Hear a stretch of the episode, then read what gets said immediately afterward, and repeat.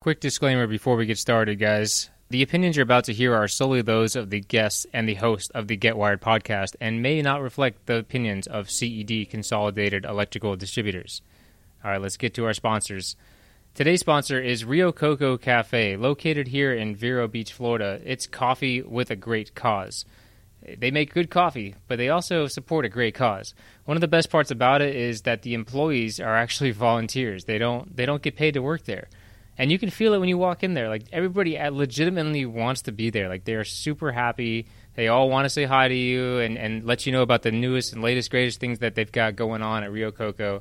Um, all the money goes down to to the Rio Coco River down in Nicaragua to support some schools for some local populations down there basically, I mean, they just raise all this money and send it down there. It's such an awesome cause, and I'm so happy to support it whenever I can. That's actually the only coffee that we drink at CED Vero Beach. So if you're ever here and have a cup of coffee, that's exactly where it's coming from. So Rio Coco Cafe here in Vero Beach, located right next to the airport on 43rd Avenue. Go check it out. It's definitely worth it. Good coffee, great cause. Welcome to the Get Wired podcast, presented by CED Vero Beach. Join us as we make new connections, share our outlooks on business as well as life, and provide a new look at the wholesale electrical supply industry from the inside out. This is the Get Wired podcast. Here's your host, Mike Burkhardt. Hey guys, and welcome to the program. Today's episode is going to be about integrity. Remember the first episode where we talked about how service was one of the biggest pillars of any strong business? Well, I think the next biggest pillar would have to be, for me anyways, integrity. If you don't have service, you're not going to have customers. If you don't have integrity, you might get customers up front with your great service, but you're not going to have them in the long run. So, sir, integrity, service is first, and then integrity would have to come second. And integrity is just really about being honest and and fair and sincere and having the quality of virtue. Now, the other way that you could define integrity, if you looked it up in the dictionary like I did, is it'd be the state of being whole or undivided. Sometimes you hear about the integrity of a vessel or the integrity of a boat, and that just means like, hey, is this thing is it whole? Has it been compromised? You know, is it falling apart? Is it does it have holes in it, or is it whole with a W, uh, as in complete and ready to go? Is it is it water tested and uh, battle tested? You know, I the way I define it, just in a more colloquial term, is just uh just doing the right thing when no one's looking. Doing the right thing when no one is looking. That's that's key. I mean, we've all been in situations where you could do a couple different options. You've got option A would be to do nothing. Option B would be to do something, and then option C would be to do something depending on who's around, right? so I think doing the right thing when no one is looking is really important, and you can apply that to uh, as an employee you can look around and say, hey, no one's here. What do I do? Do I act in accordance with, uh, you know, my own virtues and my own integrity uh, to do the things that need to be done regardless of who's around? You know, as an owner or as a manager of a company, um, certainly you have to do things with integrity at all times because you know people might not be saying that they're watching but they are always watching you for for social cues for for uh, cues as far as cadence and as far as you know, setting the tone goes. They're always looking towards the the leader at the top. And so, you as a manager, as an owner, um, if you're just a leader in your organization, it is incredibly important that you always act with integrity uh, because people are always watching that. And that means doing the small things. Like that means that if you pull the last paper towel out of the paper towel dispenser in the bathroom, yeah, no one's in there with you. No one's watching. They're not going to be able to prove that it's you but you will know that you didn't refill it and you're really just screwing over the rest of your team, right? I mean, at the end of the day, someone else is going to go in there and not have paper towels. They're going to come out with wet hands and, you know, you know what that leads to. So that's a small example of always doing the right thing with, you know, that's, that's an example that might, may or may not get you in trouble. But here at CED Vero Beach, we find that those things set the tone for greater examples of integrity. Um, you know, as a citizen of this world, I think it's important that we operate with integrity. If you see something on the street that doesn't belong there. Something, you know, if you see a hypodermic needle on the ground, you don't know if it's for a diabetic or if it's for a heroin addict. Either way, it really doesn't belong there. If there's a chance somebody could step on it, if there's a chance a kid could find it, I mean, it's up to you. No one's around, maybe, and you have to make a decision as to how to act. And you have to act with integrity, you know, and and that's it's all about doing the right thing when no one is looking, and that takes a lot of discipline. You have to discipline yourself and and be willing to put yourself in situations where uh, you know, you, you maybe your integrity would be tested. And it also takes a lot of ownership. Like you have to own the situation that you found yourself in and to look around and say, you know, I am the last line of defense here, guys. Like I, if I don't pick this up, if I don't do this thing, if I don't intervene, if I don't act with integrity, nobody will. I have to own this. So, you know, integrity is a lot like relationships. It's they're very closely related. It takes a lifetime to build, and it's it's in our day and age, it's it's literally a tweet away from ruining everything. So you could spend your entire career, your entire life building this reputation of integrity and, uh, you know, just being a good person and having a, a great reputation, but you could ruin it all in a moment.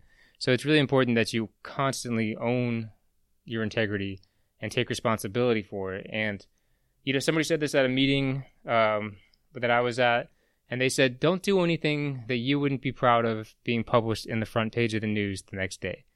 And I always, I laughed when I heard it because it was kind of like a funny thing to say.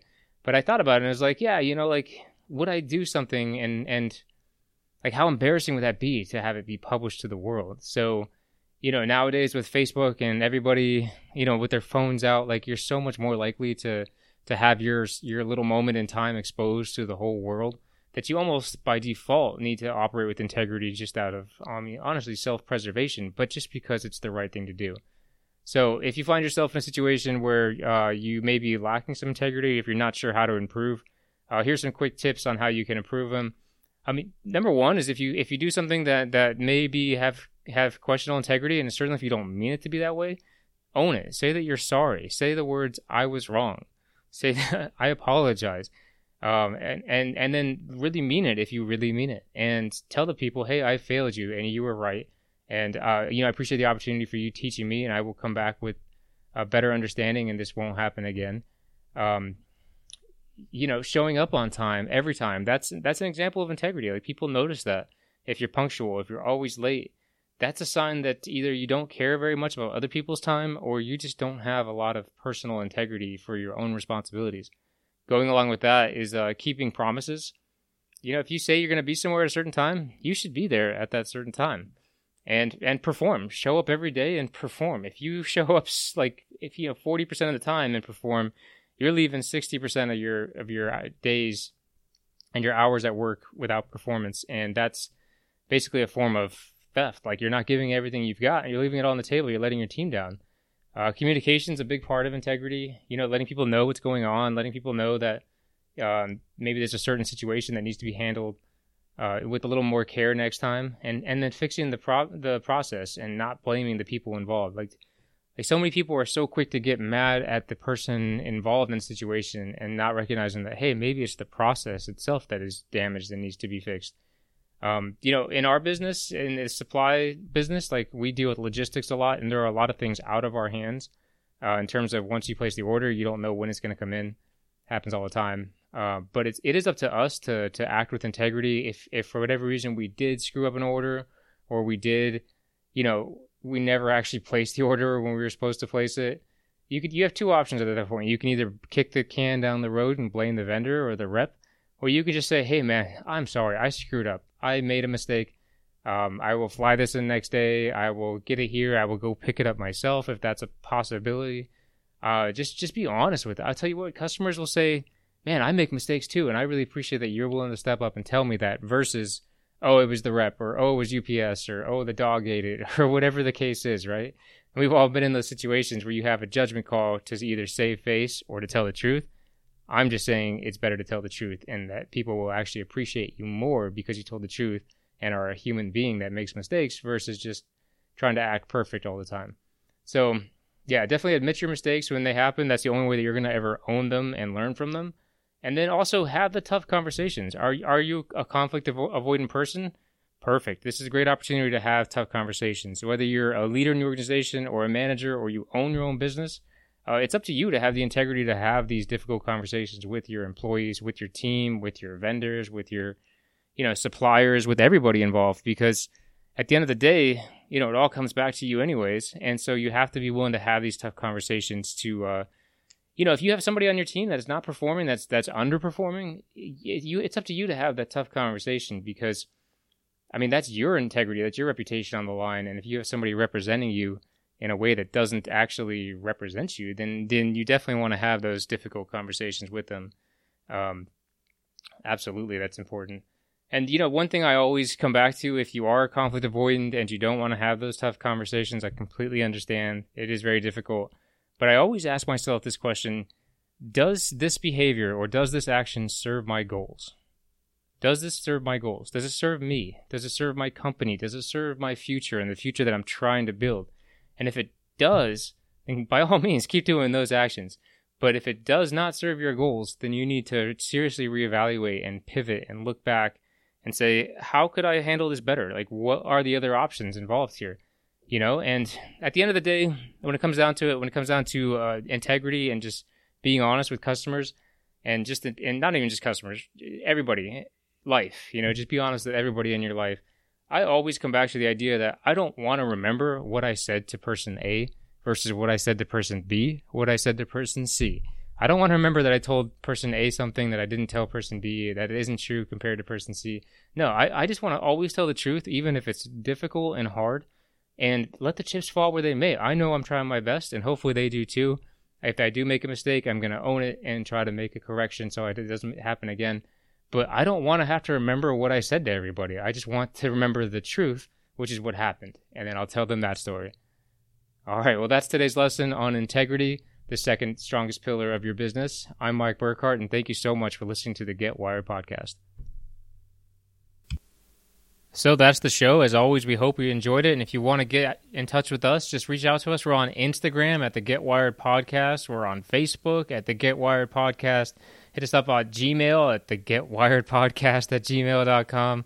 Uh, pretty much, if you just do a search for the Get Wired Podcast, go to our website, thegetwiredpodcast.com uh, you will find ways to get in touch with us. If you want to be a guest on the show, please hit us up. We're looking for vendors, we're looking for reps, we're looking for customers, we're looking for people in the electrical supply industry at all.